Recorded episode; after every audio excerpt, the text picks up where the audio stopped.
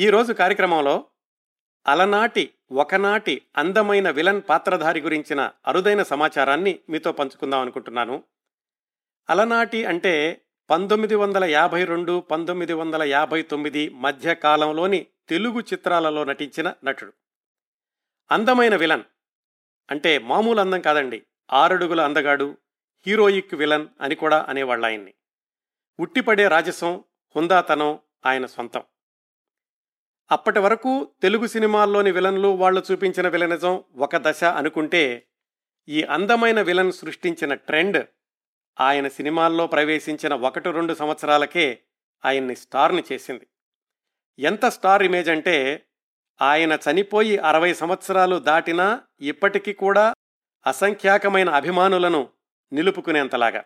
ఈ నటుడు suit boot వేసుకుంటే ఆ డ్రెస్కి ఎంత హుందాతనం వచ్చిందో అనేవాళ్ళంట. ఆయనకు సూటు బూటు వేసే పాత్ర అయితే ఆయన పక్కన నటించే వాళ్ళు మాత్రం ఆయనకు సూటు బూటు వెయ్యొద్దు వేరే డ్రెస్ ఏదైనా వేయండి ఆయన డ్రెస్సింగ్ తోటి మేం పోటీ పడలేము అనేవాళ్ళు అని అప్పట్లో సినిమా పత్రికల్లో వార్తలు వస్తుండే ఇంకో విశేషం ఏమిటంటే తాము నటించే పాత్రను అధిగమించి తామే ఆ పాత్రలో కనిపించే నటులు కొంతమంది ఉంటారు. తాము కనిపించకుండా ఆ పాత్ర మాత్రమే కనిపించేలాగా నటించే నటులు కొంతమంది ఉంటారు. ఒక పాత్రలలో నటిస్తూ కూడా తానుగా నిలబడగల నటులు అరుదుగా ఉంటారు. వాళ్ళల్లో ఈయన ప్రముఖంగా చెప్పుకోదగ్గ నటుడు అని సినీ విశ్లేషకుల అభిప్రాయం. అసలు ఆయన ఒక పాత్రలో నటించేవాడు కాదట ఆ పాత్రలాగా ప్రవర్తిస్తూ ఉండేవాడు అని కొంతమంది అంటుంటారు. పాత్రల మేనరిజమ్స్ని ఏకపంక్తి సంభాషణల్ని ప్రజాకర్షక అంశాలుగా మార్చుకుని తాను ధరించిన ప్రతి పాత్రను ప్రత్యేకంగా మలచుకున్న శైలి ఆయనది. బ్లాక్ అండ్ వైట్ వెండి తెర మీద రింగు రింగులుగా సిగరెట్ పొగొస్తుంటుంది ఆ రింగుల మధ్యలోంచి రయ్యమని ఒక పగబావణం వస్తుంది. అదిగో వచ్చేస్తున్నాడు మన హీరో అని ప్రేక్షకులు చప్పట్లతో ఆయనకి స్వాగతం చెప్తుండేవాళ్ళు ఆఫ్ కోర్స్ వెండి తెర మీదకి అనుకోండి. ఇంతగా వర్ణిస్తూ ఇన్ని ప్రత్యేకతలు చెబుతూ ఇంకా ఆయన పేరు చెప్పకపోవడం భావ్యం కాదు. ఈ పాటికి మీరందరూ ఊహించే ఉంటారు. అలనాటి ఆరడుగుల ఆ అందమైన విలన్ రాజనాల నాగేశ్వరరావు క్లుప్తంగా ఆర్ నాగేశ్వరరావు. ఆయన చలనచిత్ర జీవితం కేవలం ఏడు సంవత్సరాలు మాత్రమే. నటించిన సినిమాలు యాభై పైగా ఉంటాయని ఒక అంచనా. ఈ సంఖ్య కాస్త అటు ఇటు అవ్వచ్చు. పంతొమ్మిది వందల యాభైవ దశకంలో విలన్ పేరు చూసి ప్రేక్షకులు సినిమాకి వెళ్ళేవాళ్ళు అంటే అది ఆర్ నాగేశ్వరరావు గారి పేరే. ఆ రోజుల్లో సినిమాలకు పెట్టుబడి పెట్టే పంపిణీదారులు హీరో హీరోయిన్ల తర్వాత ఈ సినిమాలో ఫలానా వాళ్ళు ఉండారా ఉంటేనే మేము పెట్టుబడి పెడతాము అని అడిగేవి రెండే పేర్లు. ఒకటి రేలకి గారు రెండోది ఆర్ నాగేశ్వరరావు గారు. ఏమాత్రం నాటకానుభవం లేకుండా సినీ రంగ ప్రవేశం చేసి ఒకటి రెండు సంవత్సరాల్లోనే ప్రేక్షకుల మీద పరిశ్రమలోనూ కూడా బలీయమైన ముద్ర వేసి తనకంటూ ఒక స్థానాన్ని పదులుపరుచుకున్న స్టైలిష్ విలన్ ఆర్ నాగేశ్వరరావు గారు. దొంగరాముడు చిత్రంలో బాబులుగాడి దెబ్బంటే గోల్కొండ అబ్బానాలి అనే సంభాషణ కానీ అలాగే మాయాబజార్లో అదే మామ మన తక్షణ కర్తవ్యం అనే సంభాషణ కానీ ఇంకా మరికొన్ని సినిమాల్లోనూ ఇలాంటివన్నీ కూడా ఆర్ నాగేశ్వరరావు గారి సొంత సంతకాలు. ఆ ఒక్క సంభాషణ చెప్తే చాలు ఆర్ నాగేశ్వరరావు గారి పాత్ర మన కళ్ళ ముందు కదులుతూ ఉంటుంది. ఆర్ నాగేశ్వరరావు గారి గురించి కార్యక్రమం చెయ్యండి అని చాలా కాలంగా చాలామంది అడుగుతున్నారు. అలా అడిగిన వాళ్ళలో విశేషం ఏమిటంటే ముప్పై ఏళ్ళకి అటు ఇటు వయసున్న యువతరం కూడా ఉండడం. అంటే ఆర్ నాగేశ్వరరావు గారు ఎంత శక్తివంతమైన ప్రభావాన్ని ప్రేక్షకుల మీద వదిలి వెళ్ళారు అనడానికి ఈనాటి యువతరం కూడా ఆయన్ని గుర్తుంచుకోవడమే పెద్ద ఉదాహరణ. ఆర్ నాగేశ్వరరావు గారికి ఐదుగురు సంతానం ఆయన మరణించేటప్పటికని ఎక్కడో చదివాను. వాళ్ళల్లో కనీసం ఒక్కరితోనైనా మాట్లాడి కానీ ఈ కార్యక్రమాన్ని చేయకూడదు అని నిర్ణయించుకోవడం వల్ల ఇంతకాలం పట్టింది ఈ కార్యక్రమం మీ ముందుకు రావడానికి. గత ఏడెనిమిది నెలలుగా నా అన్వేషణ కొనసాగుతోంది. వాళ్ళల్లో ఎవరినైనా సరే పరిచయం చేసుకుని మాట్లాడాలి అని ముందుగా షావుకారు జానక్ గారిని అడిగాను. ఆవిడేమన్నారంటే ఆయనతో కలిసి నటించానండి చాలా సినిమాల్లో కాకపోతే ఆయన కుటుంబ వివరాలు నాకు ఎక్కువగా తెలియవు అన్నారు. ఆ తర్వాత గేయ రచయిత ఆత్మీయులు భువనచంద్ర గారితో ఏదో మాటల సందర్భంలో ఆర్ నాగేశ్వరరావు గారి గురించిన ప్రస్తావన వచ్చినప్పుడు ఆయన చెప్పారు. వాళ్ళ అబ్బాయి శ్యామ్ నాతో పాటుగా ఎయిర్ ఫోర్స్లో చేరారు. తర్వాత ఎక్కడుంటున్నారో తెలీదు. హైదరాబాదులో ఉన్న ఎయిర్ ఫోర్స్ మిత్రుల్ని కనుక్కుంటూ చెప్తాను అని అన్నారు ఆయన. కానీ ఆయన చేసిన ప్రయత్నాలు ఫలించలేదు. దానికి కారణం శ్యామ్ గారు అసలు ఈ లోకంలోనే లేకపోవడం అని తర్వాత తెలిసిందనుకోండి. ఇటీవలే పరిచయమైన ఈ టాక్ షోల అభిమాని తెలిదేవర సుభాష్ గారు ఒక మాట చెప్పారు. ఆర్ నాగేశ్వరరావు గారి అమ్మాయి గారి వివరాలు తెలుసు అని ఇటీవలే నటుడు సాయిచంద్ గారు చెప్పారండి. ఆయన కనుక్కుని మీకు చెప్తాను అన్నారు ఆయన. అలా ఆయన మాట ఇచ్చిన పన్నెండు గంటల లోపే ఆర్ నాగేశ్వరరావు గారి మూడవ సంతానం అంటే పెద్దమ్మాయి సుహాసిని గారి ఫోన్ నంబరు నాకు పంపించగలిగారు. సుహాసిని గారు గత పాతికేళ్ళుగా సింగపూర్లోనే స్థిరపడ్డారు. వారితోటి రెండు మూడు రోజులు దాదాపు మూడు గంటల పైగా ఫోన్లో మాట్లాడాను. వాళ్ళ నాన్నగారి గురించి అనేక అరుదైన విశేషాలు తెలియచేశారు సుహాసిని గారు. వారికి ఈ అన్వేషణలో ఎంతగానో సహకరించిన నటులు సాయి చంద్ గారికి తెలిదేవర సుభాష్ గారికి మిత్రులు భువనచంద్ర గారికి హృదయపూర్వక కృతజ్ఞతలు తెలియజేస్తున్నాను. సుహాసిని గారు అందించిన సమాచారానికి తోడుగా పంతొమ్మిది వందల యాభై ప్రాంతాల్లో ఆర్ నాగేశ్వరరావు గారు వివిధ సినిమా పత్రికలకు ఇచ్చిన ఇంటర్వ్యూలోని సమాచారాన్ని కూడా జత చేసి ఈ కార్యక్రమాన్ని మీ ముందుకు తీసుకొస్తున్నాను. ఇప్పుడు నాగేశ్వరరావు గారి బాల్యం నుంచి ప్రారంభిద్దాం. సికింద్రాబాద్ నుంచి ట్యాంక్ బండ్కి వెళ్ళే వైపు పక్కన జీరా అనే ఒక ప్రాంతం ఉంటుంది. ఆ జీరాలో వంద సంవత్సరాల క్రిందట రాజనాల రత్నాకర్రావు లక్ష్మీ నరసమ్మ అనే దంపతులు ఉండేవాళ్ళు. రత్నాకర్రావు గారు రైల్వేలో గార్డుగా పనిచేస్తూ ఉండేవాళ్ళు. రత్నాకర్రావు గారి నాన్నగారు వాళ్ళ అన్నయ్య మరికొంతమంది బంధువులు అందరూ కూడా రైల్వే ఉద్యోగులే. ఈ కుటుంబానికి రైల్వే ఉద్యోగం కులవృత్తి అని సన్నిహితులందరూ సరదాగా అంటూ ఉండేవాళ్ళు. రత్నాకర్రావు గారికి లక్ష్మీ నరసింహ గారికి ముగ్గురు నలుగురు ఆడపిల్లలు పుట్టి చనిపోయారు. ఆ తర్వాత వాళ్ళకు పుట్టిన మగబిడ్డ పేరు పెంటయ్య అని పెట్టుకున్నారు. ఆ రోజుల్లో ఇలాగ పిల్లలు వరుసగా చనిపోతూ ఉంటే మిగిలిన బిడ్డకి విలక్షణమైన పేరు పెట్టుకోవడం అలవాటు. అలాగా అబ్బాయికి పెంటయ్య అని పేరు పెట్టుకున్నారు. ఆ తర్వాత రెండేళ్ళకి మళ్ళీ లక్ష్మీ నరసింహ గారు గర్భవతి అయ్యారు. ఆమెకు ఎనిమిదవ నెల గర్భిణీ వచ్చాక మరొక నెల రోజుల్లో తన రెండవ బిడ్డను చూసుకోబోతున్నాను అని రత్నాకర్రావు గారు ఎంతో ఆనందంగా ఉండగా అతి చిన్న వయసులోనే ఆయన హఠాత్తుగా మరణించారు. ఆయన మరణించిన నెల రోజులకు జన్మించిన మగబిడ్డే మన ఆర్ నాగేశ్వరరావు గారు. ఆయన జన్మించింది సుమారుగా పంతొమ్మిది వందల ఇరవై ఆరు అయి ఉండాలి. ఎందుకంటే ఆయన చనిపోయిన పంతొమ్మిది వందల యాభై తొమ్మిదవ సంవత్సరంలో ఆయనకి ముప్పై మూడు సంవత్సరాలు అని పత్రికల్లో వచ్చింది కాబట్టి అలా లెక్కేసుకుంటే ఆయన జన్మించింది పంతొమ్మిది వందల ఇరవై ఆరు అయి ఉంటుంది.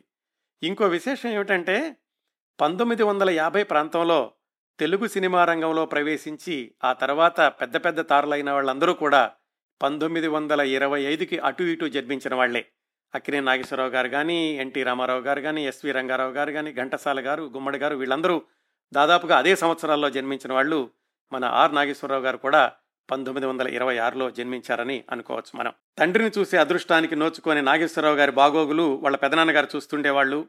సొంత అన్నయ్య పెంటయ్య గారే కాకుండా వాళ్ళ పెదనాన్నగారు అబ్బాయి కూడా ఉండేవాళ్ళు. ముగ్గురు కూడా సొంత అన్నదమ్ముల్లాగే కలిసి ఉంటూ ఉండేవాళ్ళు.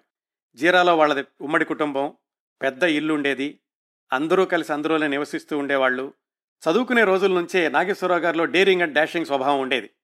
బాగా చిన్నతనంలోనే ఆయనకు అలవాటైన విచిత్రమైన హాబీ ఏమిటంటే గురి చూసి కొట్టడం. ఆయన గురి చూసి రాయి విసిరితే చెట్టు మీద పాకే తొండైనా కొమ్మ మీద పెట్టైనా నేల వాలాల్సిందే. స్కూల్లో ఎవరైనా తనతో తగాదాకి వస్తే గురి తప్పని రాయి ప్రత్యర్థిని పలకరిస్తూ ఉండేది. వాళ్ళు వెళ్ళి టీచర్లకు చెప్పడం టీచర్లు ఈ కుర్రాన్ని పిలిపించి దండించడం ఇంటి దగ్గర అమ్మ పెదనాన్న మందలించడం ఇవన్నీ చాలా మామూలు అన్నట్లుగా కొనసాగింది ఆర్ నాగేశ్వరరావు గారి బాల్యం. ఈ గురు చూసి కొట్టడం అనే హాబీ తర్వాత రోజుల్లో ఆయన గొప్ప వేటగాడుగా రూపుదిద్దుకోవడానికి పునాది అని చెప్పుకోవచ్చు. ఆ విశేషాలు తర్వాత తెలుసుకుందాం. హై స్కూల్ అయ్యాక మెహబూబా కాలేజీలో ఇంటర్మీడియట్లో చేరారు. పద్నాలుగు పదిహేను సంవత్సరాల వయసు వచ్చేసరికే ఆ ప్రాంతాల్లో ఆయన మంచివాళ్ళకు హీరోగా చెడ్డవాళ్ళకు డాన్ లాగా ఉండేవాడు. ఎవళ్ళైనా ఆడవాళ్ళని ఒక మాట అన్నా ఏదైనా కొంటి పని చేయబోయినా హఠాత్తుగా అక్కడ ప్రత్యక్షం అవుతూ ఉండేవాడు మా నాగేశ్వరరావు గారు. జీరా ప్రాంతాల్లో నివసించే వాళ్ళందరికీ రక్షకుడు అన్నట్లుగాను అలాగే అభయహస్తం ఇస్తున్నట్లుగాను ఉండేవాడే అంత చిన్న వయసులోనే. ఆ నవాబుల వాళ్ళ పిల్లలు వాళ్ళందరూ ఈయనకి మిత్రులుగా ఉంటే ఉండేవాళ్ళు. వాళ్ళ పర్సనాలిటీ తోటి వాళ్ళతో తిరిగే నాగేశ్వరరావు గారిని చూసి ఈయన కూడా ఒక నవాబే అనుకుంటూ ఉండేవాళ్ళు. ఆయన పర్సనాలిటీ తోటి ఎంత ఉపయోగం ఉండేదంటే పదిహేడు పద్దెనిమిదేళ్ళ వయసు ఉన్నప్పుడే ఒకసారి వాళ్ళ ఇంట్లో వాళ్ళ అమ్మ అమ్మమ్మ వీళ్ళందరూ భద్రాచలం వెళ్దాం అనుకుని రైల్వే స్టేషన్కి వెళ్తున్నారు. కానీ వీళ్ళు బయలుదేరడం ఆలస్యమైంది. ముందుగా వెళ్ళి కొంచెం ఆ రైలు ఆపరా అబ్బాయి అన్నారు. ఆయన వయసు చూస్తే పదిహేడు పద్దెనిమిది సంవత్సరాలే. అయినా కానీ ధైర్యంగా వెళ్ళి గార్డుతోటి మాట్లాడి ఇలాగ పెద్దవాళ్ళు వస్తున్నారు కొంచెం ఆపండి అంటే మరి కురవాడి పర్సనాలిటీ చూసి ఆయన ఏమనుకున్నారో ఏమో కానీ ఆ కురవాడు చెప్పినట్టుగానే ఆయన అభ్యర్థన మన్నించి ఆ రైలుని ఆపగలిగారు. అంత చిన్న వయసు నుంచే ఆయన లీడర్షిప్ క్వాలిటీస్ ప్రదర్శిస్తూ ఉండేవాళ్ళు. సికింద్రాబాద్లో చదువు ముగిశాక డిగ్రీ కోసమని అలీగర్ యూనివర్సిటీకి వెళ్ళారు కానీ డిగ్రీ పూర్తి చేయకుండానే మధ్యలో వచ్చేశారు. వాళ్ళ నాన్నగారు పెదనాన్నగారు తాతగారిలాగా రైల్వే ఉద్యోగం కాకుండా ఒక కొత్త రంగంలోకి అడుగు పెట్టారు నాగేశ్వరరావు గారు. అదే సికింద్రాబాద్లోని పారమౌంట్ థియేటర్లో మేనేజర్గా. మొదటి నుంచి ఆయన భారీ పర్సనాలిటీని ఆయనకి కలిసి వచ్చింది అనుకున్నాం కదా? అందుకనే పంతొమ్మిది ఇరవై సంవత్సరాల వయసు వచ్చేటప్పటికే మేనేజర్ అనే స్థాయిలో అందరినీ సమర్థవంతంగా అజమాయిషీ చేసే ధైర్యాన్ని ఇచ్చింది ఆయనకు. ఇదంతా జరిగింది సుమారుగా పంతొమ్మిది వందల నలభై ఐదు ప్రాంతాలు అనుకోవచ్చు. ఆ రోజుల్లోనే ఆయనకు మేనమామ గారి అమ్మాయి రత్నాబాయి గారినిచ్చి వివాహం చేశారు. పారమౌంట్ థియేటర్లో పనిచేస్తూ ఉండగా పూర్ణ డిస్ట్రిబ్యూషన్స్ వాళ్ళు సికింద్రాబాద్లో ఒక బ్రాంచ్ని ప్రారంభిస్తూ కొత్త మేనేజర్ కోసం వెతుకుతున్నారు. వాళ్ళకి ఈ నాగేశ్వరరావు గారి గురించి తెలిసింది. వాళ్ళు తమ బ్రాంచ్ని మేనేజ్ చేయమని సికింద్రాబాద్ బ్రాంచ్ని దానిలోకి కొత్త ఉద్యోగంలోకి తీసుకున్నారు ఆర్ నాగేశ్వరరావు గారిని అలాగా ఆయన థియేటర్ ఉద్యోగం నుంచి ఫిలిం డిస్ట్రిబ్యూషన్ ఉద్యోగంలోకి మారారు. ఈలోగా హైదరాబాద్లో రజాకారుల ఉద్యమం మొదలైంది. మరి సహజంగానే అప్పటి వరకు ఈయన పర్సనాలిటీ ఈయనకున్న మిత్రులు వీళ్ళందరితోటి ఆయన రజాకారుల ఉద్యమానికి దూరంగా ఉండలేరు కదా? రజాకారుల్ని వ్యతిరేకించే కార్యకర్తలు వాళ్ళందరికీ ఈయన ఆశ్రయం ఇవ్వడం వాళ్ళతో చనువుగా ఉండడం ఇవన్నీ పెద్దవాళ్ళు గమనించి ఈ కుర్రవాడు హైదరాబాద్లో ఉంటే గనక ఎంత ప్రమాదం జరుగుతుందో ఏమిటో అనుకుని బాబు ఎక్కడైనా ఉద్యోగం చూసుకుని వెళ్ళరా రెండు మూడు సంవత్సరాలు అన్నారు. ఆ క్రమంలో పూర్ణ మంగరాజు గారితో మాట్లాడారు ఆర్ నాగేశ్వరరావు గారు. మంగరాజు గారికి ఆ రోజుల్లో విశాఖపట్నం చుట్టుపక్కల కొత్త కొత్త థియేటర్లు కడుతూ ఉండేవాళ్ళు. అలాగా ఆయన ఆముదాల వలసలో ఒక థియేటర్ కట్టి దానికి మేనేజర్ కోసం చూస్తుంటే సరే ఈ అబ్బాయి అడిగాడు కదా అని ఆర్ నాగేశ్వరరావు గారిని సికింద్రాబాద్ నుంచి ఆముదాల వలసలో థియేటర్కి మేనేజర్గా పంపించారు. అక్కడ రెండు మూడు సంవత్సరాలు పనిచేసి కొంచెం హైదరాబాద్లో పరిస్థితులు సర్దుకున్నాక వెనక్కి వచ్చేసి ప్రీమియర్ డిస్ట్రిబ్యూషన్ అనే ఫిలిం పంపిణీ సంస్థలో చేరారు. ఈ క్రమంలో ఆయనకు జరిగిన గొప్ప ఉపకారం ఏమిటంటే పూర్ణ మంగరాజు గారితోటి సన్నిహితమైన పరిచయం. ఆ పరిచయమే ఆ తర్వాత ఒకటి రెండేళ్ళకు ఆర్ నాగేశ్వరరావు గారి జీవితాన్ని గొప్ప మలుపు తిప్పింది అదే సినీ రంగ ప్రవేశం. దాని గురించి మాట్లాడుకునే ముందు ఆయన ఉద్యోగ పర్వంలో ఉండగా ఆ తర్వాత కొన్నేళ్ళు కొనసాగిన ఆయనకున్న ప్రత్యేకమైన హాబీ గురించి తెలుసుకుందాం. సాధారణంగా చాలామంది నటుల గురించి మాట్లాడుకున్నప్పుడు వాళ్ళు ఇలాగా ఇరవై ఇరవై ఐదు సంవత్సరాల వయసులో ఉండగా అనేక నాటకాల్లో నటించారు అనేక బహుమతులు పొందారు అని చెప్పుకుంటూ ఉంటాం. కానీ ఆర్ నాగేశ్వరరావు గారి హాబీ అత్యంత విలక్షణమైంది అతి తక్కువ మంది మాత్రమే అలవాటు చేసుకునేది. అదే అడవి జంతువుల్ని వేటాడడం. ఆయన ఆ రోజుల్లో రకరకాల అడవుల్లో వేటకు వెళ్ళడం గురించి ఆ అనుభవాల గురించి పంతొమ్మిది వందల యాభై రెండు యాభై మూడు ప్రాంతాల్లో సినిమాల్లోకి వెళ్ళాక ఒక సినిమా పత్రికకు ఇచ్చిన ఇంటర్వ్యూలో ఆసక్తికరమైన విశేషాలు చెప్పారు. అందులో నుంచి ఒకటి రెండు విశేషాలు మాత్రం మీకు చెప్తాను. ఆయన ఈ పారమౌంట్ థియేటర్లో ఉద్యోగం చేస్తూ ఉండగా మిత్రుడు ఒకతను డబుల్ బ్యారల్ గన్ ఆయనకు బహుమతిగా ఇచ్చాడు. ఆ రోజుల్లో తుపాకీకి లైసెన్స్ తెచ్చుకోవడం పెద్ద కష్టంగా ఉండేది కాదు. ఎందుకంటే అవన్నీ అటవీ ప్రాంతాల్లాగా ఉండేయట. ఇదంతా కూడా పంతొమ్మిది వందల నలభై ఐదు నలభై ఆరు ప్రాంతాల్లో. తుపాకీకి లైసెన్స్ కూడా తీసుకున్నారు.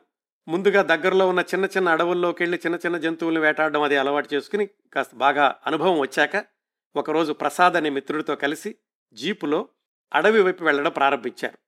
నైజాంకు చెందిన ఆల్ ఇండియా రేడియో అవుట్పోస్ట్ దగ్గర అడవి మృగాలు ఎక్కువగా ఉంటూ ఉండేయట. అక్కడికి వెళ్ళేసరికి జీపు చాలా వేగంగా వెళ్ళాల్సి వచ్చింది. ఏ జంతువు ఎటు అడ్డం వస్తుందో అన్నట్లుగా. అలా జీపు వేగంగా వెళుతూ ఉండగా దూరంగా ఇంకా వేగంగా పరిగెత్తున్న రెండు జింకలు కనపడినాయి నాగేశ్వరరావు గారికి వెంటనే తుపాకీ తీసి వేగంగా వెళుతున్న జీపులో నుంచి పరుగెత్తుతున్న జింకల్ని కాల్చారు. ఆ రెండు జింకలు కూడా వెంటనే పడిపోయినాయి. ఆ మిత్రుడు ప్రసాద్ ఆయన ఇద్దరూ కలిసి దిగి ఆ జింకల్ని జీపులో వేసుకుని తర్వాత ఇంటికెళ్ళి కోసుకుని వాటి మాంసం తినడానికని చూస్తే ఆ రెండు జింకల్లో ఒక జింక ఆడజింక ఆడజింక కడుపులో రెండు పిల్లలు ఉన్నాయట అప్పుడు కాబట్టి నాకు తెలియలేదు యువరక్తం కాబట్టి ఆ ఉడుకు రక్తంలో అలాంటి వేటాది చేశాను. ఇప్పుడు గనక అలాంటి సందర్భం జరుగుంటే వేట ఎప్పుడో మానేసి ఉండేవాణ్ణి అని నాగేశ్వరరావు గారు చెప్పుకున్నారు. అది ఒక సందర్భం. మరో సందర్భం గురించి ఏం చెప్పారంటే తుపాకీతో మాత్రమే క్రూర జంతువులను వేటాడడం అంత సాధ్యం కాదు.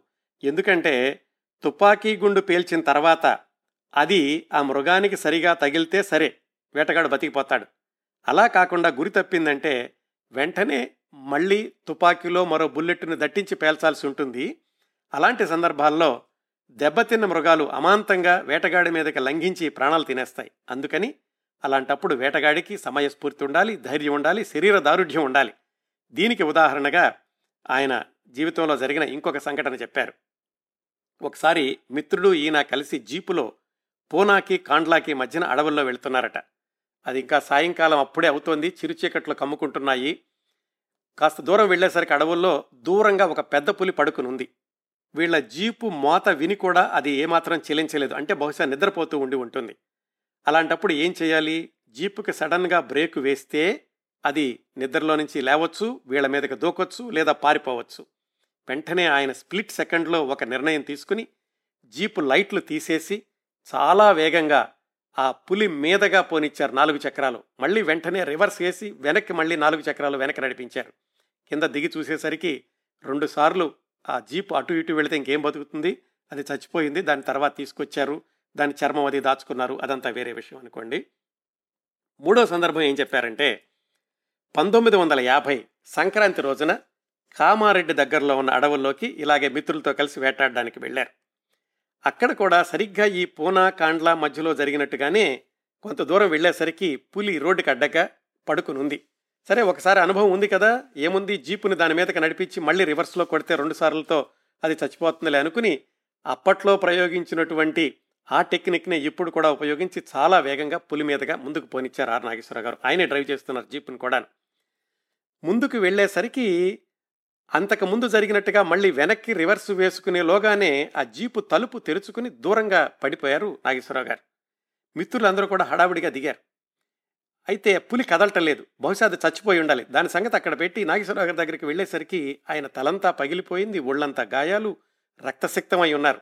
మిత్రుల్ని చూసి పులి చనిపోయిందని అడిగారట. వాళ్ళు పులి సంగతి తర్వాత అది చనిపోయే ఉంటుందిలే ముందు నీ సంగతి చూద్దామని ఆయన తీసుకుని కామారెడ్డి ఆసుపత్రిలోకి వెళ్ళి అక్కడికి వెళ్ళేసరికి ఆయనకి పదకొండు అంగళాలు తలలో గాయమయ్యింది.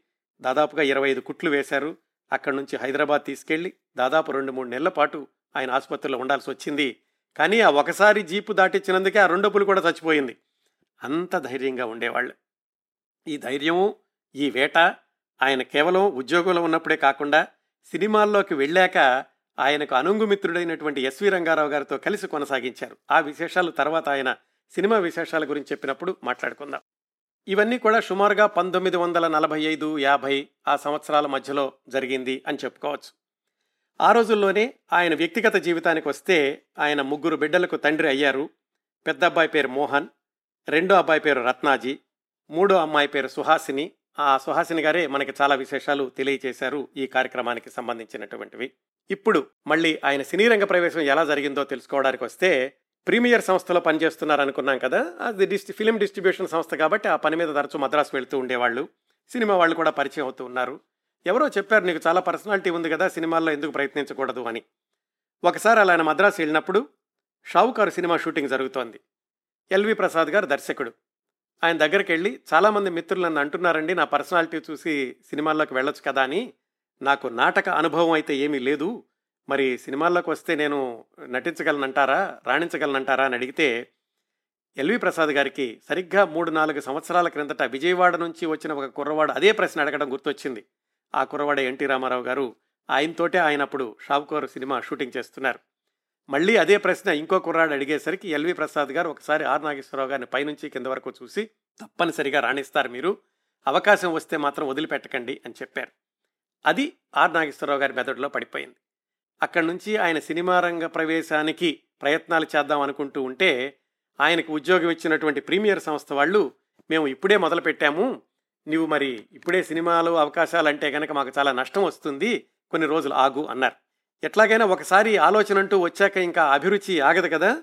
ఆయన ఆ ప్రయత్నాలకు ఒకవైపు కొనసాగిస్తూ ఉండగానే జరిగిన ఒక మంచి పని ఏమిటంటే ఆయనకి చాలా పరిచయమైనటువంటి పూర్ణ మంగరాజు గారు ఒక రికమెండేషన్ లెటర్ ఇచ్చి మద్రాసులో బిఏ సుబ్బారావు గారు ఉంటారు ఆయనకి చూపించు అన్నారు. అలా ఆయన పంతొమ్మిది వందల యాభై ఒకటి ప్రాంతాల్లో మద్రాసు వెళ్ళి బిఏ సుబ్బారావు గారిని కలుసుకున్నారు. ఈ కురవాణ్ణి చూడగానే బిఏ సుబ్బారావు గారు మళ్ళీ స్క్రీన్ టెస్టు ఇంటర్వ్యూలు ఏమీ లేకుండానే నేను రాజు పేద అనే సినిమా ప్రారంభించబోతున్నాను. ఆ సినిమాలో నీకు విక్రమ్ అని ఒక పాత్ర ఉంది ఆ పాత్ర ఇస్తాను అన్నారు. బిఏ సుబ్బారావు గారు అదే విషయం అలాగే రెండు సంవత్సరాల క్రిందట విజయవాడ నుంచి వచ్చిన ఓ కుర్రవాడికి కూడా అలాగే ఏమీ ఇంటర్వ్యూ లేకుండా తీసుకున్నారు పల్లెటూరి పిల్ల సినిమాలో అదే ఎన్టీ రామారావు గారు. అలాగే ఆర్ నాగేశ్వరరావు గారికి కూడా ఆయన వాగ్దానం చేశారు. అయితే ఆయన మాట ఇచ్చిన పంతొమ్మిది వందల యాభై ఒకటి యాభై రెండు ప్రాంతాల నుంచి రాజు పేద సినిమా ప్రారంభమై షూటింగ్ పూర్తయి విడుదల కావడానికి పంతొమ్మిది వందల యాభై నాలుగు జూన్ వరకు పట్టింది. ఈ రెండు సంవత్సరాల్లో ఆర్ నాగేశ్వరరావు గారికి దాదాపు ఐదారు సినిమాల్లో నటించే అవకాశం వచ్చింది నటుడిగా స్థిరపడే అవకాశం కూడా వచ్చింది. ఇలా బిఏ సుబ్బారావు గారు రాజు పేద చిత్రాన్ని ప్రారంభించడానికి ఆయన ప్రయత్నాలు చేస్తుండగానే ఆర్ నాగేశ్వరరావు గారికి బెనర్జీ అనే ఒక మిత్రుడు పరిచయం అయి ఆయన రికమెండేషన్ తోటి సంక్రాంతి అనే సినిమాలో వేషం లభించింది. పాపారావు ఆయన మొట్టమొదటిసారిగా వేషం ధరించిన పాత్ర పేరు. దానికి దర్శకుడు చిత్తజల్లు పుల్లయ్య గారు నిర్మాత సుందర్లాల్ నహతా గారు. ఆ సంక్రాంతి చిత్రం పంతొమ్మిది వందల యాభై రెండు సెప్టెంబర్ అక్టోబర్ ప్రాంతాల్లో విడుదలైంది.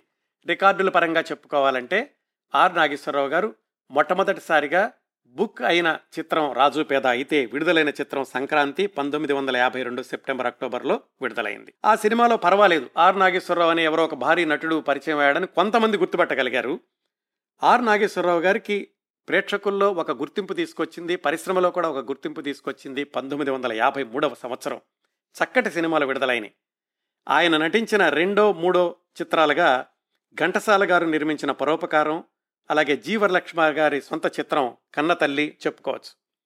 ఈ రెండు సినిమాలు కూడా పంతొమ్మిది వందల యాభై మూడు ఏప్రిల్ మే నెలల్లో కొంచెం అటు ఇటుగా విడుదలైనవి ముందుగా పరోపకారం సినిమా గురించి మాట్లాడుకుందాం. ఘంటసాల గారు నిర్మాతగా వచ్చిన చిత్రం పరోపకారం. దాంట్లో ఆయన పాత్ర పేరు సర్దార్. ఆరుద్ర గారు ఆ సినిమాకి మాటలు పాటలు రాశారు. ఆ సందర్భంలో ఆర్ నాగేశ్వరరావు గారితో ఆయనకున్న అనుభవాలను రాస్తూ ఆరుద్ర గారు చెప్పారు. ఆ సినిమాలో ఆయన పాత్ర ఏమిటంటే ఆర్ నాగేశ్వరరావు గారిది దుష్టుడిగా ఉంటాడు కానీ ఒక చిన్న పిల్లను చూసి మారిపోయి మంచి మనిషి అవుతాడు. పెద్ద పెద్ద డైలాగులు రాశారు ఆరుద్ర గారు. రాస్తే ఆర్ నాగేశ్వరరావు గారిని చెప్పమంటే ఏమండి ఇంత పొడవాటి డైలాగులు నేను ఎలా చెప్తానండి అంటే ఏం పర్వాలేదు దగ్గరుండి చెప్పిస్తాను అని చెప్పి ధైర్యం ఇచ్చి ఆర్ నాగేశ్వరరావు గారితో అతి పొడవైన డైలాగులు చెప్పించారు ఆ రెండో సినిమాలోనే. అంతేకాకుండా ఇంకో ప్రత్యేకత ఏమిటంటే ఆయనది రెండవ చిత్రమే అయినప్పటికీ పరోపకారంలో ఆయన మీద ఒక పాట కూడా చిత్రీకరించారు. అది ఆరుద్ర గారే రాశారు. జోడెడ్ల నడుమ జోరైన రగడ రేతిరి రేగిందోయ్ నడిరేతిరి రేగిందోయ్ అని ఘంటసాల గారి దానికి సంగీత దర్శకత్వం కూడా ఆయన నిర్మాత కదా ఒక పాట కూడా ఆయన మీద చిత్రీకరించారు. ఆ సినిమా పంతొమ్మిది వందల యాభై మూడు ఏప్రిల్ మే ఆ మధ్యలో విడుదలైంది. ఆర్ నాగేశ్వరరావు గారు నటించిన మూడవ చిత్రం కన్న తల్లి. అది జీవరలక్ష్మి గారి సొంత చిత్రం. దాంట్లో కూడా చాలా బరువైన పాత్ర లభించింది ఆర్ నాగేశ్వరరావు గారికి. పూర్తిగా విలన్ అని చెప్పలేము. జీవరలక్ష్మి గారు ఆర్ నాగేశ్వరరావు గారు ఇద్దరూ కూడా ఆ సినిమాలో వయసు మళ్ళిన పాత్రల్ని పోషించారు. జీవరలక్ష్మి గారి భర్తగా ఆర్ నాగేశ్వరరావు గారు చిన్నప్పుడే ఇంట్లో అన్ని అల్లరి చిల్లరగా తిరుగుతూ ఆయన పిల్లల్ని వదిలేసేసి అప్పులు చేసి ఈ భార్యని పిల్లల్ని వదిలేసి ఇల్లు వదిలి వెళ్ళిపోవడం తర్వాత ఎక్కడో జైల్లో ఉండడం జీవరలక్ష్మి గారు జైల్లో కలుసుకోవడం ఇలా సాగుతుంది కథ. ఇందులో క్రూరమైన విలన్ పాత్ర కానప్పటికీ సినిమాలో కథని కీలకమైన మలుపు తిప్పే పాత్ర ఆర్ నాగేశ్వరరావు గారిది. ఈ పాత్ర కూడా ఆయన్ని విపరీతంగా ప్రేక్షకుల్లో గుర్తింపు తెచ్చుకునేలాగా చేసింది. ఈ సినిమాతో జరిగిన మరొక ఉపయోగం ఏమిటంటే జీ వరలక్ష్మి గారితోటి పరిచయం. అప్పటి నుంచి జీ వరలక్ష్మి గారు ఆర్ నాగేశ్వరరావు గారిని తమ్ముడిలాగా చూసుకుంటూ కుటుంబంతో కూడా చాలా సన్నిహితంగా ఉంటూ ఉండేవాళ్ళు. అలాగా ఆయన సినీ రంగ ప్రవేశం చేసిన మొదటి సంవత్సరంలోనే ఆమె నిర్మించిన సొంత చిత్రంలోనే అంటే జీవలక్ష్మి గారి సొంత చిత్రంలో నటించిన ఆర్ నాగేశ్వరరావు గారు ఆ తర్వాత ఆరు సంవత్సరాలకి ఆర్ నాగేశ్వరరావు గారి మృతదేహంతో శ్మశానానికి వెళ్ళి ఆయన పెదవుల మీద పిడికెడు బియ్యం వేయాల్సి వస్తుంది అని జీవలక్ష్మి గారు అప్పుడు అనుకోలేదు. ఆ విశేషాల తర్వాత తెలుసుకుందాం.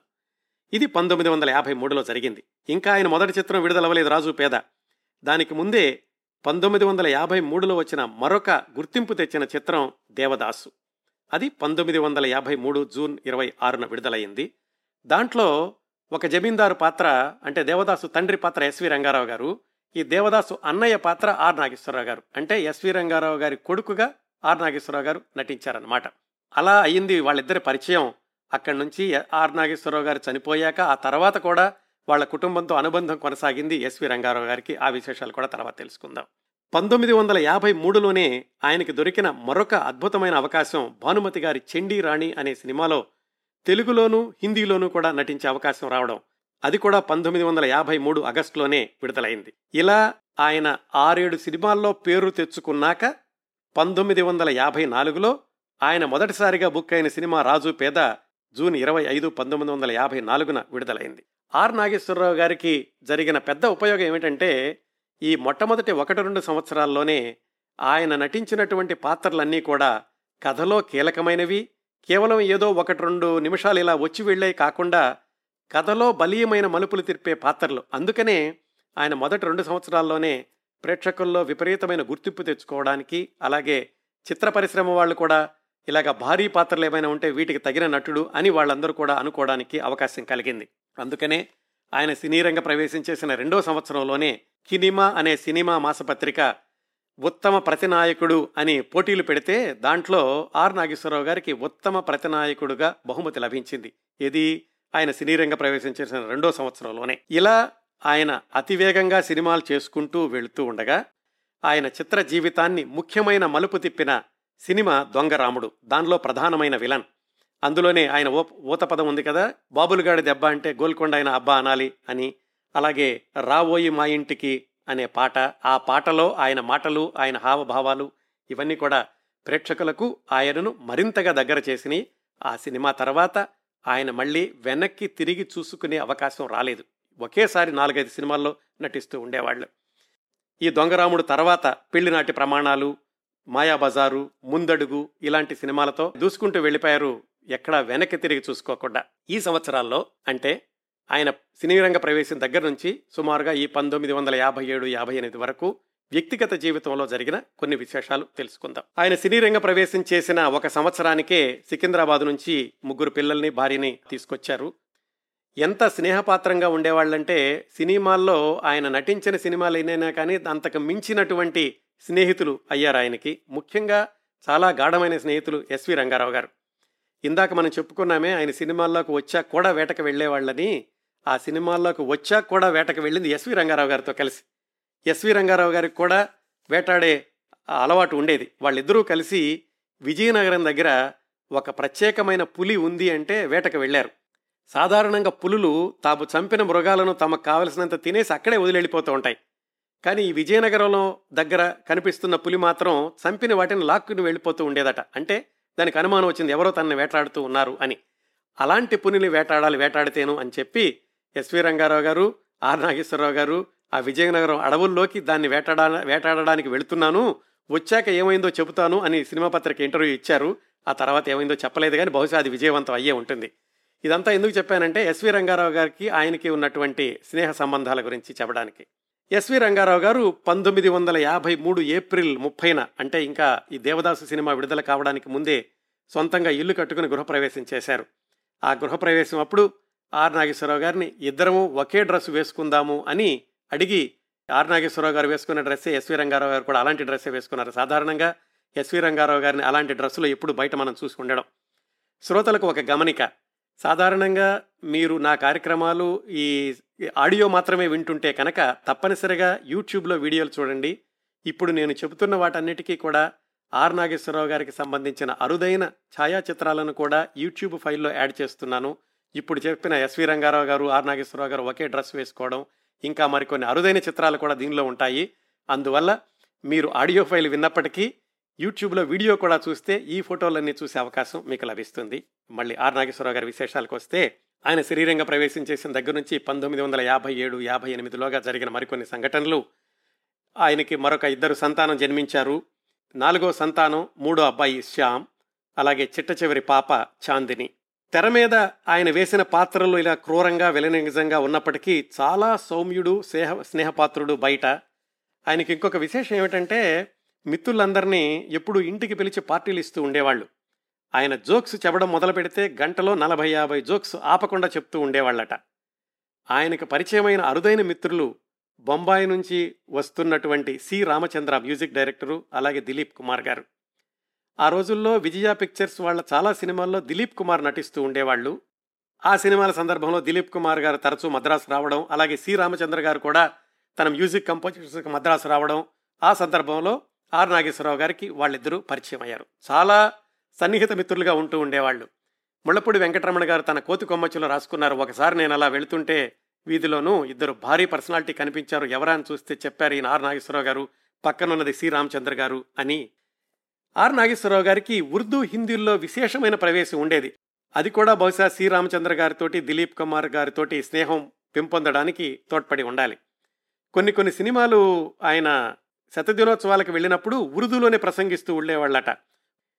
వ్యక్తిగా ఆయన కుటుంబ సభ్యుల్ని అలాగే బంధువుల్ని ఎంత జాగ్రత్తగా చూసుకునేవాళ్ళంటే ఎంత బిజీగా ఉన్నప్పటికీ షూటింగ్లో ఆదివారం వస్తే కానీ ఏమాత్రం సమయం దొరికినా కానీ భార్యా పిల్లల్ని తల్లిని అందరినీ తీసుకుని ఆయన బయటకు షికార్లకు అక్కడికి వెళ్తుండేవాళ్ళు. ఆ విశేషాలన్నీ సుహాసిని గారి ద్వారా ఆవిడ మాటల్లోనే తర్వాత తెలుసుకుందాం. ఈయన సినిమాల్లో నటిస్తున్న రోజుల్లో సికింద్రాబాద్లోనే ఉండేవాళ్ళు వాళ్ళ సొంత అన్నయ్య పెంటయ్య గారు అనుకున్నాం కదా ఆయనకి నలుగురు పిల్లలు. వాళ్ళకి కావాల్సినవన్నీ కూడా ఆయన మద్రాసు నుంచే పంపిస్తూ ఉండేవాళ్ళు. వాళ్ళ అన్నయ్య ఉద్యోగం ఏది చేసేవాళ్ళు కాదు వాళ్ళ క్షేమ సమాచారాలని కూడా నాగేశ్వరరావు గారే చూస్తూ ఉండేవాళ్ళు. ఆయనకి ఉన్న సిగరెట్లు కాల్చే అలవాటుని సినిమాల్లోకి వచ్చాక రెండు మూడు సంవత్సరాలకే తగ్గించేసుకున్నారు పూర్తిగా. కాకపోతే ఈ సినిమా శతదినోత్సవాలకి వాటికి బయటికి వెళ్ళి ఒకటి రెండు వారాలు వేరే వేరే ఊళ్ళల్లో ఉన్నప్పుడు బహుశా సిగరెట్లు కాల్చేవాళ్ళ ఏమో పంతొమ్మిది వందల యాభై ఎనిమిది వచ్చేసరికి కొంచెం అనారోగ్యం చేయడం ప్రారంభించింది. ఆయనకి కాస్త ఊపిరి తీ- తీసుకోవడం కూడా కష్టంగా ఉండేది. బహుశా అప్పుడే ఆయనకి టీబీ లాంటిది ఏదో ప్రారంభమై ఉండాలి.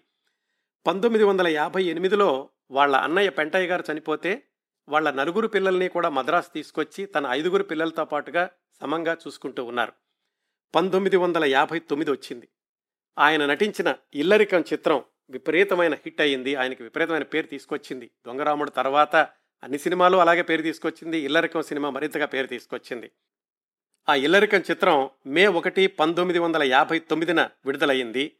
దాని శతదినోత్సవం తిరుపతిలో జరిగింది. అక్కడ ఒక గెస్ట్ హౌస్లో ఆరుద్ర గారు ఆర్ నాగేశ్వరరావు గారు గుమ్మడి గారు వీళ్ళందరూ ఉన్నారు. అప్పటికే ఆర్ నాగేశ్వరరావు గారికి ఆరోగ్యం సరిగా లేదు. కాకపోతే ఆయన ఎవరికి చెప్పేవాళ్ళు కాదు. నిర్మాతలకి ఇబ్బంది అవుతుందేమోనని ఎవరికీ ఏమీ తెలియనివ్వకుండా ఆయన లోపల ఎంత బాధపడుతున్నప్పటికీ షూటింగ్లు మాత్రం మామూలుగా చేస్తూ ఉండేవాళ్ళు. ఆయన అనారోగ్యాన్ని గమనించి గుమ్మడి గారు అడిగారట నాకు నీకు ఆరోగ్యం సరిగా ఉన్నట్లేదు. కాస్త విశ్రాంతి తీసుకో. ఎందుకు ఇలా ఇన్ని సినిమాల్లో నటించడం అది నువ్వు డాక్టర్లకు చూపించుకున్నావా? అంటే ఆయన అలాగే అని చెప్పారు. ఆరుద్ర గారు కూడా కోప్పడ్డారట నాకు జా- ఆరోగ్యం జాగ్రత్తగా చూసుకో అని. అప్పటికే బహుశా చాలా ఆయనకి అనారోగ్యం ఎక్కువై ఉండాలి ఆ టీబీ కూడా తీవ్రతరమై ఉండాలి ఒక ఊపిరితిత్తు కూడా దెబ్బతిందేమో అని తర్వాత ఆయన గమనించిన వాళ్ళు చెప్పారు. పంతొమ్మిది వందల యాభై తొమ్మిది ఆగస్టు ఐదు వచ్చింది. ఆయన అప్పటికే మూడు నాలుగు సినిమాల్లో నటిస్తున్నారు ఒకే సమయంలోనూ. జగన్నాటకం అనే చిత్రం షూటింగ్ ముగించుకుని అదే రోజు చివరి షూటింగ్ జగన్నాటకంలో ఇంటికి వచ్చారు సాయంకాలం అయ్యింది. పైకెళ్ళి పడుకున్నారు మేడ మీద. కానీ గుండెల్లో ఏదో నొప్పిగా ఉండేసరికి డాక్టర్కి కబుర్ చేయమన్నారు. డాక్టర్ చెరియన్ అని ఆయన చూస్తూ ఉండేవాళ్ళు ఆర్ నాగేశ్వరరావు గారిని ఎక్కువగాను. చాలా బిజీ డాక్టరు. కానీ నాగేశ్వరరావు గారు కబురు చేశారనేసరికి ఆయన వచ్చారు. పైకెళ్ళి నాగేశ్వరరావు గారిని చూసి వెంటనే ఆసుపత్రికి తీసుకెళ్ళాలి అని నెమ్మదిగా మెట్ల మీద నుంచి కిందకి నడిపిస్తున్నారు. అదే సమయంలో వాళ్ళ పెద్ద పాప మనకి విశేషాలు చెప్పిన సుహాసిని ఆమె వయసు అప్పుడు ఎనిమిది సంవత్సరాలు. స్కూల్ నుంచి లోపలికి వచ్చారు. తండ్రిని నెమ్మదిగా కిందకి నడిపించుకుంటూ వస్తుంటే ఆ పాపకి తెలియలేదు ఏమో ఏమవుతుందో. బయటికి వెళ్ళేసరికి అంబులెన్స్ సిద్ధంగా ఉంది. పాపను బయటకు పిలిచి నువ్వు ఎదుర్రా అమ్మా నాన్నగారు ఆసుపత్రికి వెళ్తున్నారు అని పాప ఆవిడ ఎదురుగుండా వచ్చాక అంబులెన్స్ ముందుకు తీసుకెళ్ళారు. పాప లోపలికి వచ్చేసి ఏమవుతోందో అని ఏదో కంగారులో ఉన్నారు కానీ ఏమిటో స్పష్టంగా తెలియలేదు. ట్యూషన్ మాస్టర్ వచ్చి పాపకు ట్యూషన్ చెప్తున్నారు. ఒకటి రెండు గంటల్లోనే బయట నుంచి ఎవరో కబుర్ తీసుకొచ్చారు. నాగేశ్వరరావు గారు ఆసుపత్రికి వెళుతూ ఉండగానే దోవలోనే మరణించారు అని. అది ఆర్. నాగేశ్వరరావు గారి చిట్ట చివరి రోజు పంతొమ్మిది వందల యాభై తొమ్మిది ఆగస్ట్ ఐదు సాయంకాలం. ఆ తర్వాత కొద్దిసేపటికి ఆయన్ని ఆసుపత్రి నుంచి వెనక్కి తీసుకొస్తున్నారు అని చెప్పి పిల్లలుంటే భయపడతారని జీవలక్ష్మి గారు వచ్చి ఆర్ నాగేశ్వరరావు గారు ఐదుగురు పిల్లలు వాళ్ళ అన్నయ్య గారి పిల్లలు తొమ్మిది మందిని తీసుకుని వాళ్ళ ఇంటికి తీసుకెళ్ళారు. ఆ రాత్రంతా వాళ్ళ ఇంట్లో ఉన్నారు. ఆ మర్నాడు పొద్దున్నే పిల్లల్ని ఇంటికి తీసుకొచ్చాక వాళ్ళ పెద్ద పాప సుహాసిని గారు తండ్రిని ఆ విధంగా చూసినప్పుడు ఆవిడ ఏమనుకున్నారో ఆమె మాటల్లోనే విద్దాం నెక్స్ట్ డే దాని సంస్కారాలను చేయడానికి తీసుకొచ్చింది. నాకు గుర్తున్నది చాలా బాగా గుర్తున్నది. మేము ఆ కాంపౌండ్లోకి ఎంటర్ అవ్వలేకపోయాం. మట్టి వేస్తే కింద పడినంత జనం కిక్కిరిస్తుంది. ఎలాగో మమ్మల్ని పైకి తీసుకొచ్చారు మేడం మీద తీసుకెళ్ళారు. పైనుంచి నేను మా నాన్న బాడీని చూశాను. పైనుంచి నేను చూసిన గుర్తే లేదు. నాకు చిన్న నాకు అసలు నా అదొక్కటే ప్రతి మొదటిసారి చూడటం వల్ల. అలా చూసిన బాడీని నమ్మలేకపోయాను నేను. అసలు ఈ ఇంకా ఆయన లేచి తిరగరు ఆయన ఉండరు. చావు అనేది మొట్టమొదటిసారి పరిచయం అనేది నాకు. అలా. ఆ పైనుంచి చూస్తే ఆ జానబాహుడు మంచి మంచి హైట్ ఉండేవాడు మా నాన్న. బాగా అది కాకుండా స్ట్రక్చర్ బాగుండేది కాబట్టి ఇంకా చాలా బాగుండేవాళ్ళు. అలా అందంగా పొడుగ్గా. ఆ బాడీని చూసి నేను ఈ రోజు దాకా ఇంకా ఆ సైట్ని మర్చిపోలేదు. మిగతావన్నీ ఎలా జరిగినాయో ఏం జరిగినాయో ఎప్పుడు జరిగినాయో ఎలా నేను ఏడిచానో ఏం బతికానో ఏ నాకు అసలు ఏమి గుర్తులేదు. ఆ తర్వాత ఏం జరిగిందో ఆరుద్ర గారు వ్రాసిన వాక్యాలు యథాతథంగా చదువుతాను. ఎల్డామ్స్ రోడ్లోని ఒక పెద్ద ఆవరణలో అతనికి ఆఖరి వీడ్కోలు చెప్పడానికి ఫీల్డ్లోని వారంతా చేరారు. బొంబాయి నుంచి దిలీప్ కుమార్ శ్రీరామచంద్ర ప్రత్యేకంగా వచ్చారు. జీవరలక్ష్మి జమున అంజలి బావురుమని రోధించారు. అంతిమయాత్ర మొదలయ్యాక ఎందరెందరో లేడీ ఆర్టిస్టులు అద్దులో పాల్గొనకూడదు కాబట్టి ఇంటి దగ్గరే మిగిలిపోయారు. జీవరలక్ష్మి మాత్రం శవం వెంట నడిచింది. శ్మశానంలో కడసారి వాయుబియ్యం వేసింది. ఆప్తులు పోతే ఎవరైనా చివరకు చేసేది పిడికెడు బియ్యం మూసిన పెదవుల మీద పొయ్యడమే. అయితే ఆ ముఖతండులాలలో ఎన్ని గింజలుంటాయో వాటికన్నా ఎక్కువ జ్ఞాపకాలే ఉన్నవాళ్ళకు మిగులుతాయి. ఆర్ నాగేశ్వరరావు అన్న పేరులో ఆర్ అంటే రాజనాల. అతని వడ్ల వంగడం నిజంగా రాజనాలే. అది ఆరుద్ర గారు రాసిన ఆర్ నాగేశ్వరరావు గారి అంతిమ యాత్ర గురించిన విశేషాలు.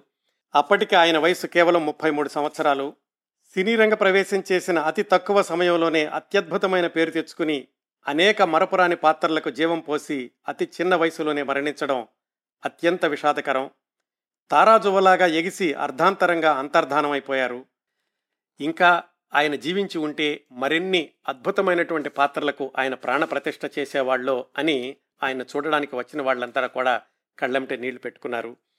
ఇదిగో ఇప్పటికీ కూడా ఆయన ఈనాటి యువతరం కూడా గుర్తుంచుకోవడమే ఆ రోజుల్లో ఆయన పాత్రలు వదిలి వెళ్ళిన ప్రభావానికి గొప్ప ఉదాహరణ. ఆయన మరణించేటప్పటికి మూడు సినిమాల్లో నటిస్తున్నారు. భక్త శబరి జగన్నాటకం ఆ రెండు సినిమాలు షూటింగ్ పూర్తయినయి ఆ జగన్నాటకం షూటింగ్ చిట్ట చివరి రోజు వచ్చాకే ఆయనకి ఇలా జరిగింది. సమాజం అనే సినిమాలో మాత్రం ఆయన ఇంకా సగమే నటించారు. మిగతా సగాన్ని తర్వాత ఎవరితోనో పూర్తి చేశారు. ఆయన మరణించిన నెలకి విడుదలైంది శభాష్ రాముడు చిత్రం. ఆ తరువాత చివరి రోజుల్లో నటించిన భక్త శబరి జగన్నాటకం సమాజం ఆ మూడు కూడా పంతొమ్మిది వందల అరవైలో విడుదలైంది. ఆ సినిమాల్లో ఆయన పేరు వేసేటప్పుడు కీర్తిశేషులు ఆర్ నాగేశ్వరరావు అని వేశారు. ఆ తరువాత జరిగిన పరిణామాల గురించిన సమాచారం వారి కుమార్తె సుహాసిని గారి ద్వారా తెలుసుకునే అవకాశం కలిగింది. ఆ విశేషాలు కూడా మీకు చెప్తాను. ఆర్ నాగేశ్వరరావు గారు మరణించింది వినాయక చవితి ముందు రోజు. వాళ్ళ అన్నయ్య గారు అంతకు ముందు సంవత్సరమే మరణించింది వినాయక చవితి రోజు. చాలా సంవత్సరాల క్రిందట అంటే ఆర్ నాగేశ్వరరావు గారు పుట్టక ముందే వాళ్ళ నాన్నగారు మరణించింది వినాయక చవితి తరువాతి రోజు. అందుకనే అదొక సెంటిమెంట్గా భావించి ఆర్ నాగేశ్వరరావు గారి ఇంట్లో వినాయక చవితిని ఘనంగా జరుపుకునేవాళ్ళు కాదు. మిగతా పండుగలు మామూలుగానే జరిగాయి కానీ వినాయక చవితిని మాత్రం చాలా సాదాసీదాగా జరుపుకుంటూ ఉండేవాళ్ళు. ఆర్ నాగేశ్వరరావు గారి మరణం సినీ పరిశ్రమను ఆయన అభిమానుల్ని తీవ్రమైన విషాదానికి గురిచేసింది సహజంగానే వాళ్ళందరికంటే ఎక్కువగా ఆ విషాదాన్ని అనుభవించాల్సిన వాళ్ళు ఆయన కుటుంబ సభ్యులు కదా. ఆయన ఉన్నన్ని రోజులు ఆ ఇల్లంతా కూడా నిత్య కళ్యాణం పచ్చతోరణంలాగా ఉంటుండేది. ఒక సెలబ్రిటీ హోదా వైభవోపేతమైన జీవన శైలి ఇవన్నీ కూడా ఉండేవి వాళ్ళందరికీ. ఆయన కన్ను మూసేసరికి ఐదుగురు పిల్లలతో జీవన సమరాన్ని సాగించాల్సిన పరిస్థితి రత్నాబాయి గారిది. పెద్దబ్బాయి మోహన్కి పద్నాలుగు పదిహేను సంవత్సరాల వయసు. అందరికంటే చిన్న పాప చాందిని వయసు నాలుగు సంవత్సరాలు. మిగతా ముగ్గురు కూడా ఆ మధ్య వయసుల్లో ఉన్నారు. నాగేశ్వరరావు గారు జీవించి ఉన్న రోజుల్లోనే మౌంట్ రోడ్లో సఫైర్ థియేటర్ వెనకాల ఐదు గ్రౌండ్ల స్థలం కొనుక్కున్నారు. అక్కడ ఇల్లు కట్టుకుందామని పూజ చేసి శంకుస్థాపన కూడా చేశారు.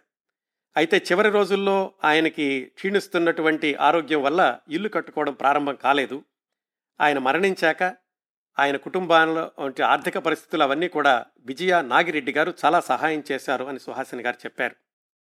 ఆ స్థలాన్ని అమ్మేసేసి ఆ డబ్బుల్ని ఎక్కడో వడ్డీకి ఇచ్చి నెలలా ఆదాయం వచ్చేలాగా ఏర్పాటు చేశారు నాగిరెడ్డి గారు. ఆ తర్వాత కూడా ఎప్పుడూ కుటుంబ క్షేమ సమాచారాలను తెలుసుకుంటూ సహాయం చేస్తూ ఉండేవాళ్ళు నాగిరెడ్డి గారు. అలాగే ఆర్ నాగేశ్వరరావు గారికి అత్యంత ఆప్తులైన ఎస్వి రంగారావు గారు కుటుంబ సభ్యుల క్షేమ సమాచారాలు తరచూ కనుక్కుంటూ ఉండడం పండుగలు వచ్చినప్పుడు పిల్లల్ని వాళ్ళని వాళ్ళ ఇంటికి తీసుకెళ్ళడం ఇలా జరుగుతూ ఉండేది. పిల్లలందరూ కూడా రంగారావు గారిని రంగారావు మామయ్య అని పిలుస్తూ ఉండేవాళ్ళు. హిందీ సినీ దర్శకుడు సి రామచంద్ర గారు కూడా నాగేశ్వరరావు గారు పోయాక కూడా మద్రాసు వచ్చినప్పుడల్లా కుటుంబాన్ని చూసి వాళ్ళ క్షేమ సమాచారాలు కనుక్కుంటూ వెళ్తూ ఉండేవాళ్ళు. అంత బలమైన అనుబంధాలను మిగిల్చి వెళ్ళారు ఆర్ నాగేశ్వరరావు గారు. ఇంకా ఆర్ నాగేశ్వరరావు గారి సంతానం విషయానికి వస్తే వాళ్ళ పెద్దబ్బాయి మోహన్ నాన్నగారు చనిపోయినప్పటికీ ఆయన హాస్టల్లో ఉండి చదువుకుంటున్నారు. తర్వాత ఆయన సినిమాల్లో పాత్రల కోసం ప్రయత్నించారు. కొన్ని సినిమాల్లో చిన్న చిన్న పాత్రలు దొరికాయి కానీ నాన్నగారి పర్సనాలిటీ రాలేదు. ఆర్ నాగేశ్వరరావు గారిలాగే ఉండేవాళ్ళు ముఖ కవళికలు అవి. సినిమాల్లో చిన్న చిన్న వేషాల తర్వాత ఆయన ప్రొడక్షన్ డిపార్ట్మెంట్లోనూ అక్కడ చాలా సంవత్సరాలు పనిచేశారు. ఆయన అంటే మోహన్ గారు తన డెబ్బై రెండు సంవత్సరాల వయసులో మూడేళ్ళ క్రిందట మరణించారు. మూడవ సంతానం పెద్దమ్మాయి సుహాసిని గారు డిగ్రీ అయ్యాక ఇండియన్ ఎయిర్లైన్స్లో ఫ్లైట్ అటెండెంట్గా కలకత్తాలో ఉద్యోగ జీవితం ప్రారంభించారు. ఆమె భర్త ఎయిర్లైన్స్లోనే పైలట్. ఆమె కలకత్తాలో ఉండ ఉండగానే రెండో అన్నయ్య రత్నాజీని తన వద్దకు రప్పించుకుని డన్లప్లో మంచి ఉద్యోగం ఇప్పించారు. ఆ విధంగా ఆర్ నాగేశ్వరరావు గారి రెండో అబ్బాయి రత్నాజీ గారు డన్లప్లో చాలా దశాబ్దాలు పనిచేసి పదవీ విరమణ చేసి చెన్నైలోనే స్థిరపడ్డారు. ఆయన కూడా ఏడాది క్రిందట మరణించారు. మొదట్లో చెప్పినట్టుగానే సుహాసిని గారు గత పాతికేళ్ళుగా కుటుంబంతో సింగపూర్లో స్థిరపడ్డారు. ఆర్ నాగేశ్వరరావు గారి నాలుగవ సంతానం అంటే మూడవ అబ్బాయి శ్యామ్ ఇండియన్ ఎయిర్ ఫోర్స్లో చేరారు. అక్కడే భువనచంద్ర గారితోటి ఆయనకు పరిచయం. అయితే శ్యామ్ గారు ఎయిర్ ఫోర్స్లో ఎక్కువ కాలం కొనసాగలేదు. నాలుగైదు సంవత్సరాలు పూర్తయ్యాక వివాహం చేసుకుని చీరాల దగ్గర స్థిరపడ్డారు. ఆయన కూడా ఏడెనిమిది సంవత్సరాల క్రిందటే చనిపోయారు. నాగేశ్వరరావు గారి చిట్ట చివరి అమ్మాయి చాందిని చాలా సంవత్సరాలు మద్రాసులోనే బ్యూటీ పార్లర్ నిర్వహించారు. ప్రస్తుతం ఆమె హైదరాబాద్లో ఉన్నారు. ఆర్ నాగేశ్వరరావు గారి భార్య గారు రత్నాబాయి గారికి వయస్సు ప్రస్తుతం తొంభై సంవత్సరాల పైన ఉంటుంది. ఆమె చిన్నమ్మాయి చాందిని గారి దగ్గర హైదరాబాద్లో ఉంటున్నారు. ఫోన్లో మాట్లాడగలిగే స్థితిలో లేనందువల్ల వారిని నేను సంప్రదించలేకపోయాను. ఆర్ నాగేశ్వరరావు గారి మూడవ తరం అంటే మనవలు మనవరాళ్ళు అందరూ కూడా విద్యార్థికులే అందరూ గౌరవప్రదమైన ఉద్యోగాల్లో స్థిరపడ్డారు. అవడ్డి ఆర్ నాగేశ్వరరావు గారి గురించి నేను సేకరించగలిగినన్ని విశేషాలు ఇప్పుడు వాళ్ళ నాన్నగారి గురించి సుహాసిని గారి మాటల్లోనే విందాం. ఈ జ్ఞాపకాల గురించి మీరు అడుగుతున్నారు ఏమని చెప్పాలి అని ఆలోచిస్తున్నాను. చిన్నప్పుడు నాకు మా నాన్న పోయినప్పుడు వయసు ఉంటుంది నాకు గుర్తున్న విషయాల్లో ఒకటి చాలా ఇంపార్టెంట్ ఏంటంటే ప్రతి ఆదివారం మా కోసం అని చెప్పేసి టైం స్పెండ్ చేసేవాళ్ళు. మధ్యాహ్నం పూట ఐస్ క్రీమ్ చేసేది ఇంట్లోనే ఆయనే చేసేవాళ్ళు స్వయంగా. సాయంత్రం పూట ఆదివారం సాయంత్రం ముఖ్యంగా అక్కడ మౌంట్ రోడ్లో న్యూ సెన్సిటివ్ అని ఒక థియేటర్ ఉండేది. అక్కడికి తీసుకెళ్ళి అక్కడ ice cream parlour ice cream కొని పెట్టడం మమ్మల్ని అందరినీ పిల్లల్ని మాత్రమే తీసుకెళ్ళి కార్లో తిప్పటం అది గుర్తుంది బాగా. తర్వాత కొన్నిసార్లు రాత్రిళ్ళు పది తర్వాత భోజనాల తర్వాత మేము బీచ్కి మెరీనా బీచ్కి వరలక్ష్మి గారు వాళ్ళ కూతురు కనక ప్రకాష్ పెద్ద కెమెరా మ్యాన్ అయ్యాడు. ప్రకాష్ ఆయన పోయాడు. మేము అందరం ఐదుగురు పిల్లలతో పాటు అమ్మ జీవలక్ష్మి మా నాన్న ఇంకా మేము ఇద్దరు ముగ్గురు ఉండేవాళ్ళేమో అందరం కలిసి బీచ్ వెళ్తే బాగా గుర్తుంది. రాత్రి పది తర్వాత అప్పుడు జనం ఎవ్వరు ఉండేవాళ్ళు కాదు. మేము శివం కళాలు అవి తీసుకెళ్ళి అక్కడ ఏదో చిన్న పార్ట్ దాన్ని ఏమంటారు అవుటింగ్ లాగా చేసి ఆడుకోవటం అదంతా గుర్తుంది. స్కూల్కి అంటారు స్కూల్కి వెళ్ళటానికి మా దగ్గర నాలుగైదు కార్లు ఉన్నా కూడా మా నాన్న insisted that we should go by rickshaw only rickshaw వాడు రాకపోతే ముందుగానే తెలిసేటట్టు చేయాలి? అప్పుడు ఆయన కారు పంపించేవాడు లేకపోతే స్వయంగా వచ్చి పికప్ చేసుకునేవాడు. ఆ కొన్ని గుర్తులు ఉన్నాయి హాలిడేస్ అంటే సమ్మర్ హాలిడేస్ అంటే తప్పకుండా మేము వెళ్ళే చోటు రాజమండ్రి అటువైపు వెళ్ళేవాళ్ళం. ఎందుకు వెళ్ళేవాళ్ళం? అక్కడ అంటే బహుశా రంగారామావి తాలూకా మా ఫ్రెండ్స్ వాళ్ళందరూ బాగా పరిచయం ఉండటం వల్ల అనుకుంటాం. సో వెళ్ళేటప్పుడు ప్రతిసారి ఇలా హాలిడేస్ వెళ్ళినప్పుడు మేము mostly use to drive use to drive వచ్చు use to have a driver also but he himself use to drive వాళ్ళ ఇళ్ళలో చిన్న భోజనాలు కూడా గుర్తున్నాయి. వాళ్ళు జీవితాంతం వాళ్ళు బతుకున్నంత కాలం మాకు బాగా.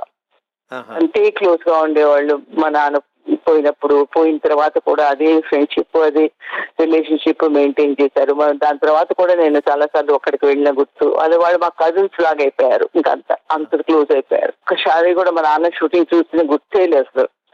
పోతే మా చాలా మంది ఫ్రెండ్స్ తర్వాత ఏమో భోజనాలు అవన్నీ మేడం మేము కింద పిల్లలు అందరూ కిందే ఉండేవాళ్ళం. మేడం ఏదో పార్టీలు అవి కొంచెం ఎక్కువగా జరుగుతుండేవి. వాళ్ళ అందరికి పెట్టడం కానీ పోషించడం కానీ ఫ్రెండ్స్కి చూసుకోవటం కానీ లేకపోతే బంధువులకి హెల్ప్ చేయటం కానీ ప్రతి విషయంలోనూ ముందుకుండేవాడు మా పెదనాన్న పోయారు. ఒక సంవత్సరం ముందు మా నాన్న పోయే సంవత్సరం ముందు. అంటే సొంత అన్న ఒక్కడే అని చెప్పాను కదా ఇద్దరు బ్రదర్స్ వాళ్ళు.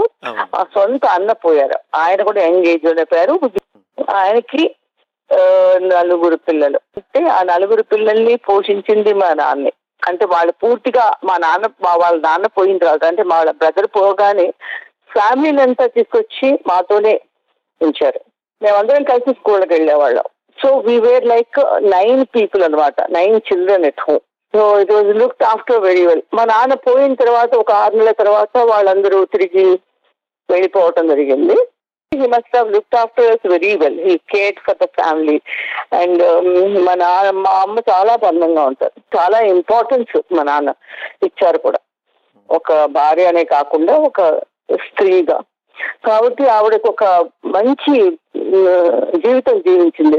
చాలా తక్కువ జీవితం జీవించిన మంచి జీవితం జీవించింది. మా నాన్న స్వయంగా మార్కెట్కు వెళ్ళి ప్రతి సాటర్డే అనుకుంటా ఒక హోల్సేల్ మార్కెట్ ఉంటుంది కదా ప్యారిస్ కార్నర్ అని చెన్నైలో అది హోల్సేల్ మార్కెట్. అక్కడికి వెళ్ళి ఆయన డ్రై ఫ్రూట్స్ కానీ ఇంటికి కావాల్సిన మంచి మంచి ఫ్రూట్స్ అవన్నీ ఆయన స్వయంగా కొనుక్కొచ్చేవాళ్ళు. అది బాగా గుర్తుంది. దాని తర్వాత అక్కడి నుంచి రిచెస్ ర్యాక్స్ అన్నట్టు మేము అక్కడి నుంచి మా నాన్న పోయిన తర్వాత చూసిన జీవితం అంతా తారుమారు అయిన జీవితం. కాబట్టి ఆ జ్ఞాపకాలు ఎప్పటికీ సజీవంగా అలాగే ఉండిపోతాయి. నేను పోయేదాకా అని నాకు తెలుసు. ఎలా అంటే దాని తర్వాత నేను మొట్టమొదటి జీవితంలో నేను ఉద్యోగం చేసి సంపాదించిన మొదటి జీవితం మొదటి మొదట మొట్టమొదటిసారి తీసుకున్న సంపాదన తీసుకొని నేను మా నాన్న కొన్న డ్రై ఫ్రూటే కొనుక్కున్నాను అంత సెంటిమెంటల్ అంటే పేరెంట్స్లో మదర్ పోతే ఎలా ఉంటుందో తెలియదు కానీ తండ్రి పోకూడదండి. ఆ రోజుల్లో ఈ రోజుల్లో ఉమెన్ పవర్ ఉంది కాబట్టి అది వేరే విషయం. అవన్నీ కూడా మా నాన్న పోయిన తర్వాత ఒక్కొక్కటి నాకు తెలుసు కాబట్టి నేను మా ఇంట్లో వాళ్ళందరికన్నా ఎక్కువ గ్రౌండెడ్గా తర్వాత ఏమో రెస్పాన్సిబుల్గా ఉన్నాను అని నాకు ఒక అపోహ. ఆ లోటు ఆయన లోన్ లోటు ఈ రోజు కూడా నేను అనుభవిస్తున్నానంటే మిగతా వాళ్ళ పేరెంట్స్ పోతే వాళ్ళు ఎలా ఉంటుంది వాళ్ళ లైఫ్? వాళ్ళ రిలైజ్ చేస్తున్నారా లేదా కూడా నాకు తెలియకపోయినా కూడా అంతే బాధగా ఉంటుంది. మా నాన్న కళ్ళకు వచ్చారంటే ఆ మరుసటి రోజు నాకు ఏదో తప్పు సరే మంచిది జరగటం లేదు అని నాకు ఒక నమ్మకం ఏర్పడేలా చేశారు. అది కొంచెం నువ్వు గోరుచ్చగా ఉండటము లేకపోతే ఏదో అవటము స్కూల్లో ఏదో ప్రాబ్లం అవటము లేకపోతే బయట ఎవరి వల్ల మాట పడటము అటువంటి ఏదో జరిగేది. అంటే ముందుగానే మా నాన్న నా కల్లోకి వచ్చేవాళ్ళు. అలా అనిపించేది. మీరు నన్ను వెతికి కిరణ్ ప్రభాకర్ మీరు నన్ను వెతికి అరవై సంవత్సరాల తర్వాత చనిపోయిన మా నాన్నగారి గురించి వివరాలని సేకరించి నన్ను కూడా నాతో కూడా మాట్లాడించి నా విషయాలని తెలుసుకొని ఈ ప్రోగ్రామ్ చేసినందుకు నేను ఎప్పటికీ మీకు రుణపడి ఉంటాను. దానికి చాలా చాలా ధన్యవాదాలు. ధన్యవాదాలు సుహాసిని గారు. తెలుగు చిత్రసీమకు పంతొమ్మిది వందల యాభై దశాబ్దం ఒక స్వర్ణయుగం అనుకుంటే ఆ స్వర్ణయుగంలో వచ్చిన అనేక మైలురాళ్ళ లాంటి చిత్రాలు దేవదాస్ కానీ ఇల్లరికం కానీ మాయాబజార్ కానీ పెళ్ళినాటి ప్రమాణాలు కానీ ఇలాంటి వాటన్నిటిలోనూ ఆర్ నాగేశ్వరరావు గారి ముద్ర ఉంది. తెలుగు తెర మీద విలనిజానికి కొత్త నిర్వచనాన్ని ఇచ్చి హీరోలకు సమానంగా పేరు ప్రఖ్యాతులు తెచ్చుకున్న ఆరడుగుల అందమైన విలన్ ఆర్ నాగేశ్వరరావు గారికి తెలుగు చలనచిత్ర చరిత్రలో ఒక ప్రత్యేకమైన స్థానం ఉంది అనడంలో ఏమాత్రం సందేహించాల్సిన అవసరం లేదు.